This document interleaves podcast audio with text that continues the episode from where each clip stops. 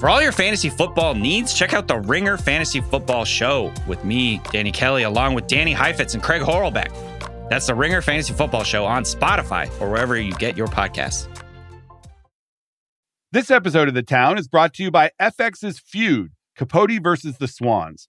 The second installment in Ryan Murphy's Feud anthology tells the story of acclaimed writer Truman Capote, once a confidant to society's most elite women, whom he nicknamed the Swans. Starring Naomi Watts, Diane Lane, Chloe Sevigny, Calista Flockhart, Demi Moore, Molly Ringwald, and Tom Hollander. For your Emmy consideration, visit fxnetworks.com slash FYC. There's no better feeling than a personal win, and the State Farm Personal Price Plan can help you do just that.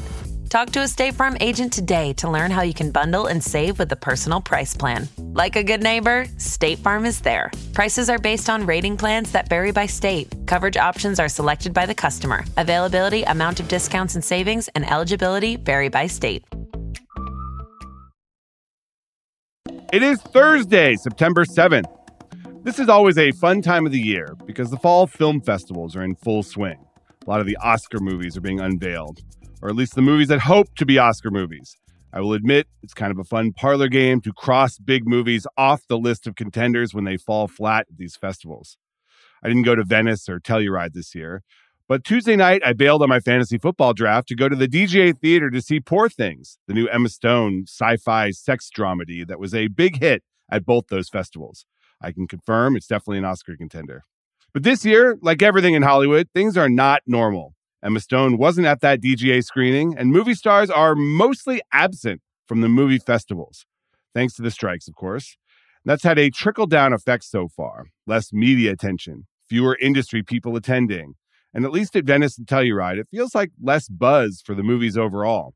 It'll be interesting to see what happens with the Toronto International Film Festival, which opens tonight with The Boy and the Heron, from Japanese animation legend Hayao Miyazaki, notably a film without big Hollywood stars. TIFF has always been my favorite of the festivals. It's a huge event in a great city, and the movies are a bit more commercial and crowd pleasing than most festival fare. Good mix of industry and regular people. Launches a lot of the Oscar picks too, although I'm sad that the Wayne Gretzky restaurant closed during COVID.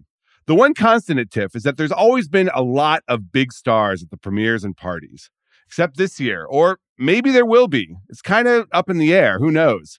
It's confusing and in flux with all the strike interim agreements, the exceptions for stars who are also filmmakers, and more. So I asked Cameron Bailey to come on the show to talk about it all. In addition to being a very nice guy, Cameron is the longtime CEO of TIFF, and he's been with the festival for more than 30 years. He managed it through COVID, and now this odd curveball of the strikes. So today is how to throw a star-studded film festival when the stars are on strike. From The Ringer and Puck, I'm Matt Belloni, and this is The Town.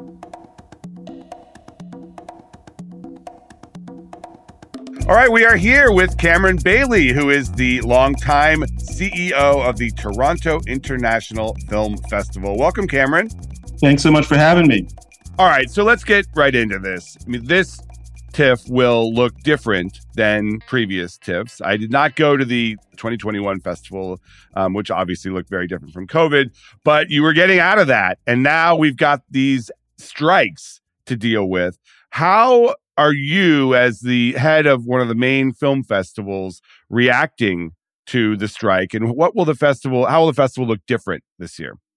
You know, I think our reaction really started in 2020, in March of 2020, when we shut down. We knew that September of 2020 would be COVID affected. We began a series of protocols and just ways that we deal with, you know, a big cataclysmic shift in terms of what we can expect.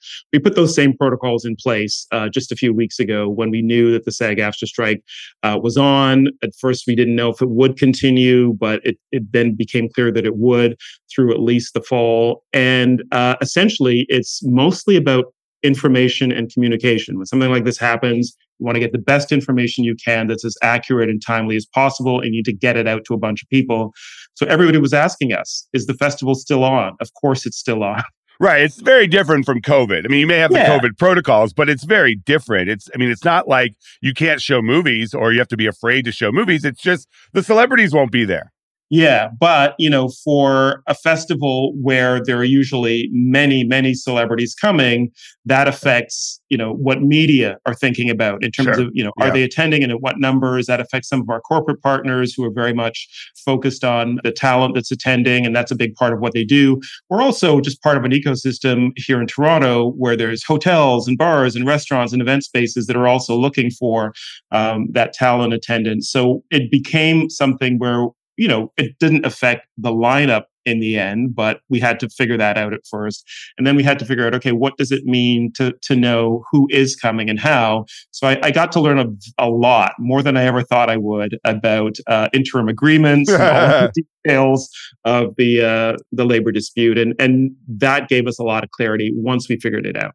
Just to be clear, the rules for SAG AFTRA are that the membership cannot promote a movie that is produced or released by a struck company. So if your movie is released by Netflix, by Searchlight, by any of those big companies, you are not supposed to attend the festival to promote it. The interim agreements are separately negotiated with SAG. There's about 500 of them, I believe, now.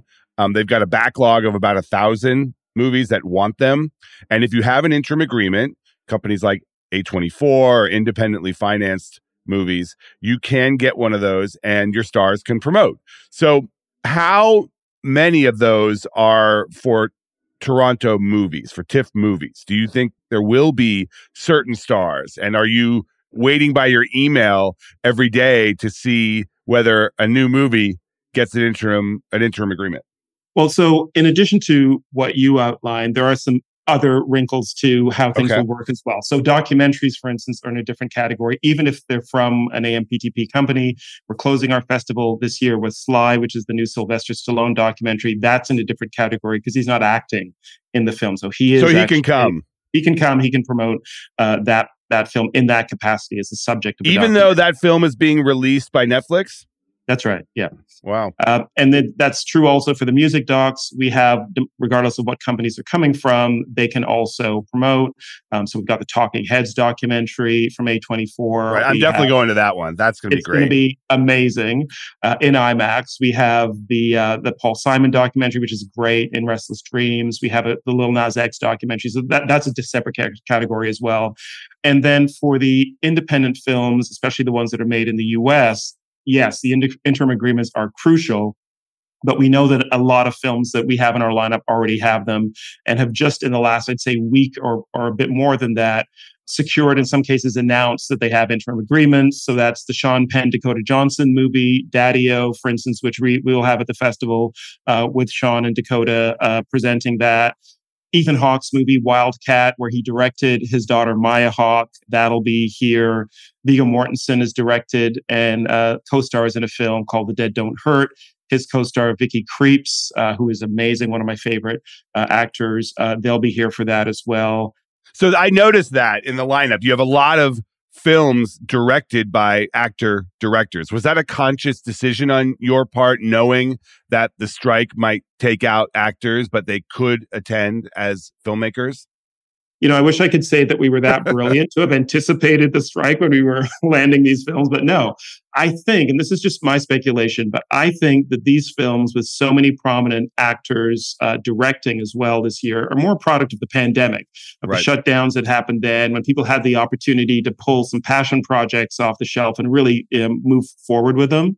So we've got, in addition to Viggo and uh, Ethan, Patricia Arquette has directed a movie called Gonzo Girl. Uh, Michael Keaton has uh, Knox Goes Away. Um, we've Chris got, uh, Pine, Anna Chris Pine, Anna Yeah. Kendrick, exactly as well. So a lot of them as well, and that it, helps because they can certainly come as directors as well. Everyone we've talked to and their reps, people who are members of SAG-AFTRA, they said they they they want to respect the guidelines. They they don't want to cross anything that SAG-AFTRA has has outlined as as what are the guidelines for just participating in a festival um, during a strike. And in fact, I've been able to speak with Duncan Crabtree Ireland himself, the lead negotiator for SAG-AFTRA, and he is very encouraging of SAG-AFTRA members within those guidelines, with interim agreements Right. to attend and to promote their films.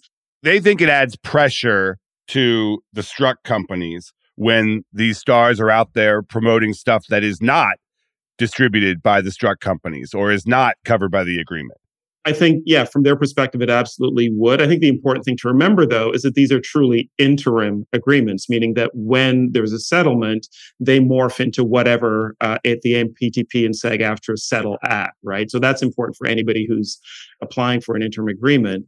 And in fact, um, Duncan has said that he's interested in coming to the festival himself and joining with the the uh, members of SAG AFTRA who are here. So I'm sure that you'll hear some of them speaking out at the festival in terms of their. Oh, are they going to do a demonstration or something? No, I don't think there's a demonstration, but I think you'll see individuals. Oh yeah. Well, we've seen it already at Venice. Like Damien That's Chazelle, right. the lead juror at Venice, he had a you know WGA shirt. Um, you know, some of these members though, they're not attending the film festivals, even if they're allowed to. Like Bradley Cooper didn't go to Venice for Maestro because, in addition to being the director, he's also the star, and he didn't feel like it was appropriate. Have you had conversations with some of these dual multi hyphenates about whether they are comfortable coming? Yes. And I would say that even with the very clear encouragement from SAG AFTRA and the instrument of an interim agreement, people still have to make personal choices about how comfortable they are. So we mm-hmm. know that when we have, for instance, actor directors, for the most part, they will attend, but there are some who might not just be comfortable doing it. And that's fair. Everyone's got to make their own decision. They're thinking not just of the immediate moment, but how it might impact things in the future for them. And so, in a lot of cases, you'll have people trying to figure out who else is going, what does it mean, what community am I a part of if I do go or if I don't go. Those kinds of things are part of the mix too. Yeah, it's interesting because you know people might say, "Oh, why does this matter? It's silly if a celebrity shows up," but it actually does matter because these movies depend on the festival attention to get people interested in them. And part of the mission statement of these big film festivals is to bring attention to films that might not otherwise get them. And that's a lot of the you know the the media follows the stars and I know that that without those stars it's tough to get the attention you want on these movies. That's why I was looking at the history of the People's Choice Award at TIFF. And this is one of the other reasons why I've always loved this festival is that there is not a jury that hands out, you know, Mount Olympus awards to the movies. There is a People's Choice Award that is given via voting at the screenings during the festival. And if you look at the People's Choice Award winner, it's basically an automatic Best Picture nomination for the Oscars. You've got to go back to 2011 when it didn't happen, when the mm-hmm. winner of the People's Choice Award at, at TIFF did not get a Best Picture nomination. And there's been tons of winners, movies that people didn't necessarily think were automatic winners, like Green Book, and then Nomadland and 12 Years a Slave. They got the People's Choice and then they ended up winning Best Picture. So, my question for you is what is it about the taste of the people who attend this particular film festival that matches up so well with the taste of the academy? Or is mm. it just that it puts it on a trajectory that it becomes the movie that everyone wants to see and then it gets momentum out of this? It's a great question and we spent a lot of time thinking about it. We're incredibly fortunate that the toronto audience has become so influential and i think it's, it's two things. One they're informed and two, they're not snobs, right? so I was going to say that in, in exactly those terms. You know, Green Book is not a movie that would have been, I don't think, on the Best Picture radar until it won the People's Choice Award, and then it was. And it's not a pretentious movie, not like some of these, but I agree with you. So elaborate. Yeah, so we're in a very diverse city. We get a lot of movies. We've got a lot of other film festivals in Toronto. So people have access to all kinds of movies from all over the world. They see the best of the best. They see the award winners from all the other festivals. But it's a very democratic response to movies at our festival as well. So um, you will have emotional reactions. It's not just about you know what is this the finest example of cinema that you know is inaccessible to a general audience. It's like, do I love this movie? And so people will say, I loved Slumdog Millionaire. You know, I loved uh, 12 Years a Slave. As tough as it was, it was such an experience. And it's the emotion that I think that drives the People's Choice Award, which I think mirrors Oscar voters because these are also informed people, but they're not just voting with their artistic spectacles on, they're voting with their gut. Mm-hmm. And that's what happens in Toronto too. Yeah, I agree with that. I think it's interesting. Are you able to predict what movie's going to win? Do you try that at the beginning? Say, I think this is going to win? You know, we might all have our favorites uh, or things that we think really resonate. Sometimes I will get that same feeling in my own gut. I remember the year of Slumdog Millionaire, The Year of 12 Years a Slave. There's one or two others where it just felt like, oh my God, this movie is is doing something new, but it's still striking a really powerful, popular chord. Slumdog was interesting. I was there that year, and I yeah. remember because if if you remember, Slumdog Millionaire did not have a distribution deal when it I played remember. at Toronto. And I remember when that deal closed and we were writing about it for THR, and it was such a no brainer. I mean, this, this is, we've talked about this on the show. That is one of the biggest flubs in the history of movies the fact that Warner Brothers had this movie and then let it go and Fox Searchlight bought it and it grossed 400 million dollars and won best picture. So that's an obvious crowd pleaser. You know, I was surprised that The Fabelmans won last year because I didn't think that that was going to be that kind of all audience crowd pleaser, but it was. And I guess maybe Spielberg being there probably helped a little. I think if you were in the room, especially the Princess of Wales at the premiere screening, there was just such love in the room for him. He'd never been to our festival before, right. and it's such a personal story. I mean, you know, people were just they were weeping, they were laughing. It was just like he had everybody in the room that night.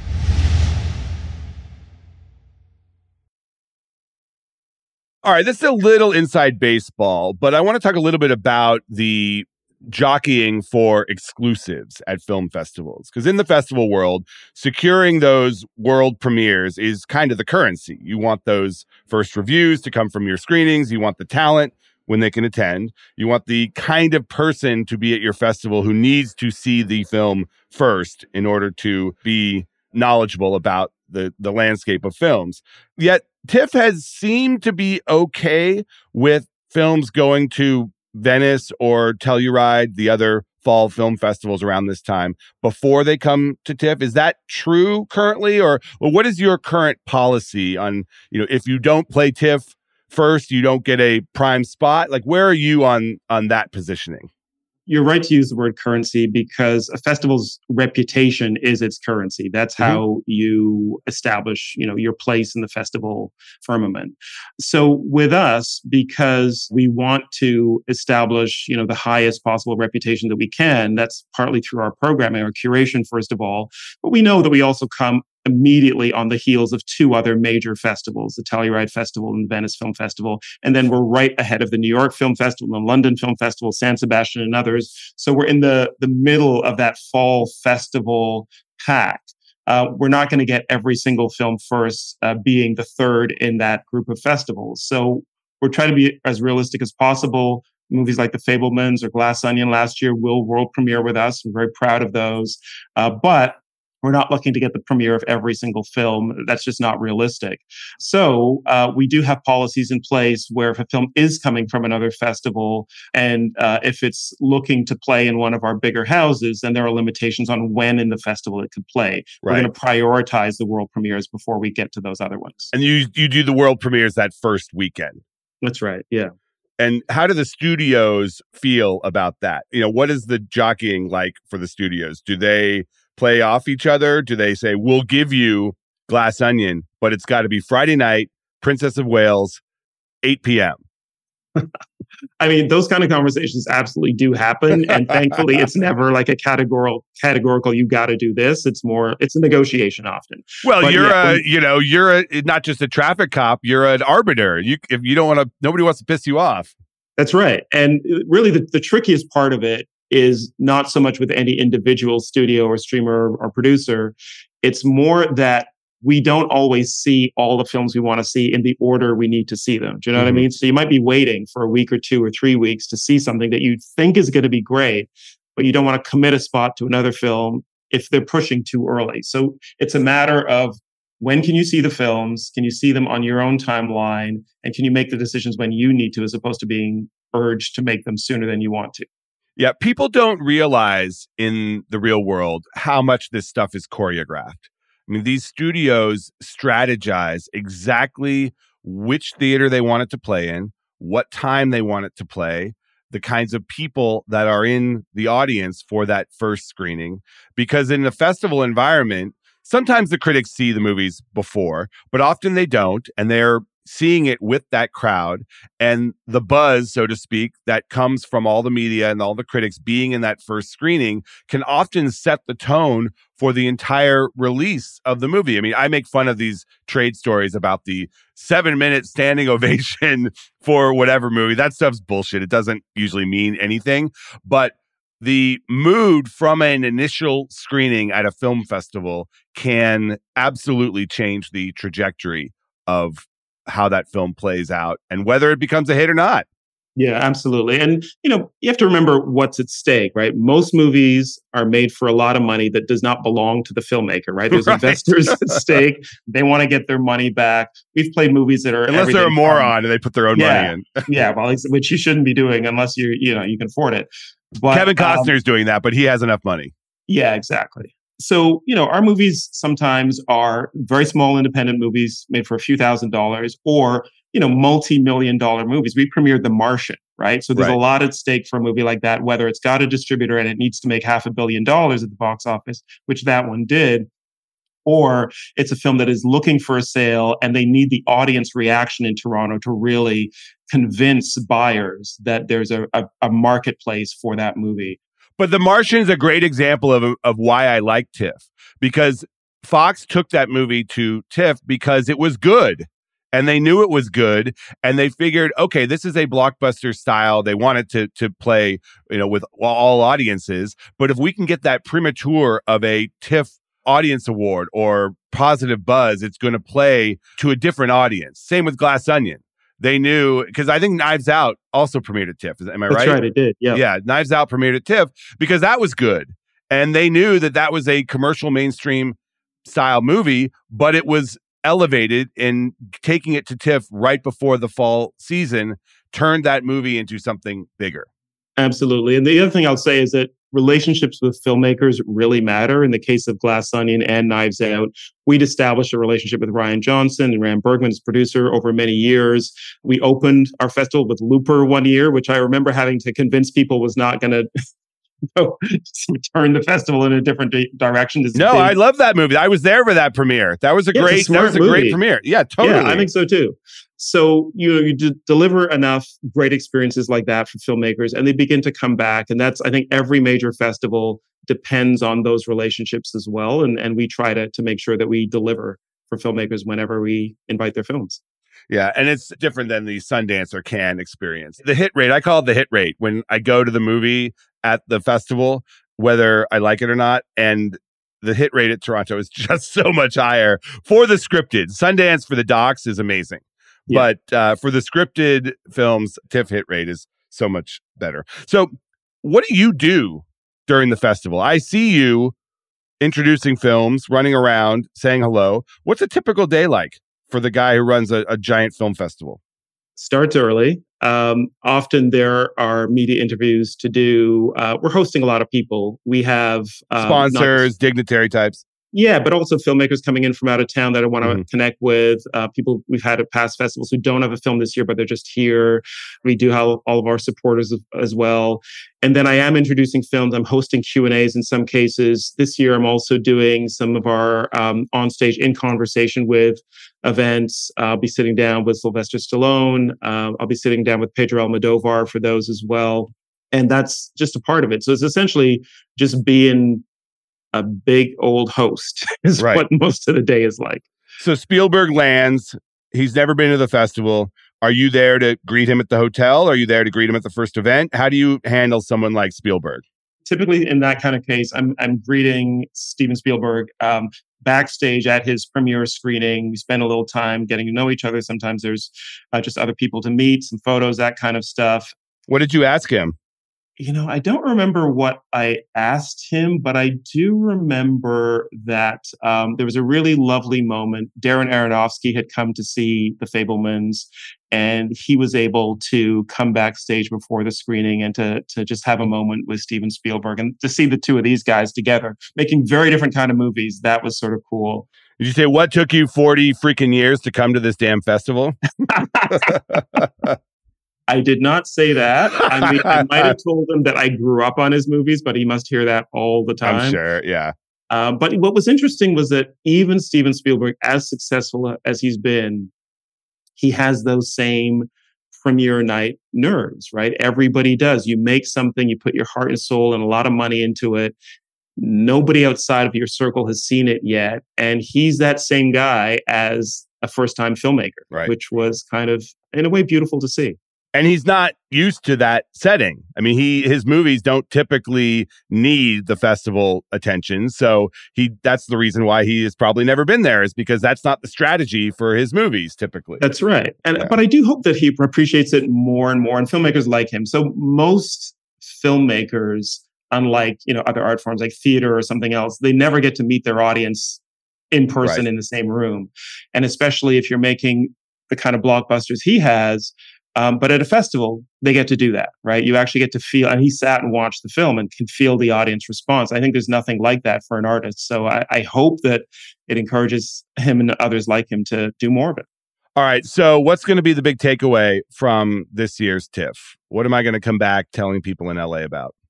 The films are still what matters most. You know, uh, we have a lot of stars every year at the festival. We have a lot of red carpets, but we've seen from just the the interest, ticket sales are at or even a little bit ahead of what they were last year. So the possibility that you're not going to be able to see as many stars has not affected people's interest in the movies. We're opening with the new Hayao Miyazaki film, The Boy and the Heron. Um, so there's no big Hollywood talent in that, and right. um, but he's a legend. Everybody wants to see the new Miyazaki. Yeah. So the movies matter most, and um, that's that's a great thing to know. maybe the city will be more pleasant without the awful Hollywood people. Come on now. no comment. All right, that. we will end. We will end on that. Uh, thank you, Cameron. Appreciate the time. Thank you, man. All right, we're back with the call sheet. My daily prediction. Craig, you following the latest in the saga of Warner Brothers Discovery CEO David Zaslav? Yeah, I have to ask: Has David Zaslav been your villain of the year? I know last year it was Adam Aron. Was it Zaslav no, no, no. before that, or no? Two years ago was Adam Aron, the CEO of okay. AMC. Last year it was Gunnar Wiedenfels, the CFO of Warner Brothers Discovery, Zaslav's CFO because of all right, the right. cost cutting and killing all the projects. And he is kind of the face man for all of the cuts that have been going on at Warner Discovery. And this week, we had Gunnar out there giving another presentation where he said that the company is going to take a hit of about 300 to 500 million dollars predominantly due to the impact of the strikes. The goal of the company right now is also just to reduce their debt. I mean that's the big goal. How does that compare to other companies? Well, we haven't heard yet. The these are revised projections because they said they predicted early on that the strike would be done in September. Now they cannot reveal. They don't know when the strike is going to be over. So they're predicting a drop in their earnings forecast for the year. However, free cash flow, this other metric which does benefit from the strike, meaning the company doesn't have to pay for content that's not being made. That metric is going through the roof. They say now that they're going to have $5 billion in free cash flow, which is a, a, metric used to kind of discern the financial health of a company. And Zaslav loves it for another reason, because last March, his compensation package was changed. It used to be based on the stock price of the company, which has been in the toilet. Now it's based on, you guessed it, free cash flow. So at the end of this year, after six months of striking, David Zaslav is going to get an enormous bonus and everybody will freak out. That is my prediction that David Zaslav is setting himself up for an enormous bonus this year, despite the strikes, despite the fact that the stock price is at around $11, less than half of when he took over the company a year and a half ago. Yeah, but uh, this is so dumb because they're over delivering, but on a technicality, this isn't real. Get in line the proletariat is in line for an uprising and it's going to come they, they don't have to reveal his salary until march i believe and the strike will probably be settled by then we hope and it's just going to cause everyone to go completely nuts. Now, obviously, this is a short term benefit, and I don't want to say that Zaslav is doing this on purpose. I actually don't think he's prolonging the strike in order to pad his own pocket, but it's a happy side effect of this that the free cash flow is is uh, really increasing while the rest of the company is burning to the ground and yeah that's not going to go over well when it happens Is this something most CEOs do? Was this premeditated by Zaslav knowing that a potential strike was coming? Why is his bonus based off so. free cash flow and not the stock? I think it's premeditated based on the fact that the stock has not been doing well. And they saw that there are factors that they believe are outside his control that are causing the stock to go down. So they switched the metrics that they believe will help ultimately the company and its long term health. And that's in their right. The shareholders can object if they like. There hasn't been any change there. The shareholders actually have expressed some alarm at his salary, but that's only an advisory vote. The board can do whatever it wants, and the board is controlled by John Malone, who's been David Zaslav's patron for many years. And yeah, that's where we are. Certainly not a great look. The latest in a long line of bad looks for him. All right, that's the show for today. I want to thank my guest, Cameron Bailey, producer Craig Horlbeck, editor, Jessie Lopez, and I want to thank you. We'll see you next week.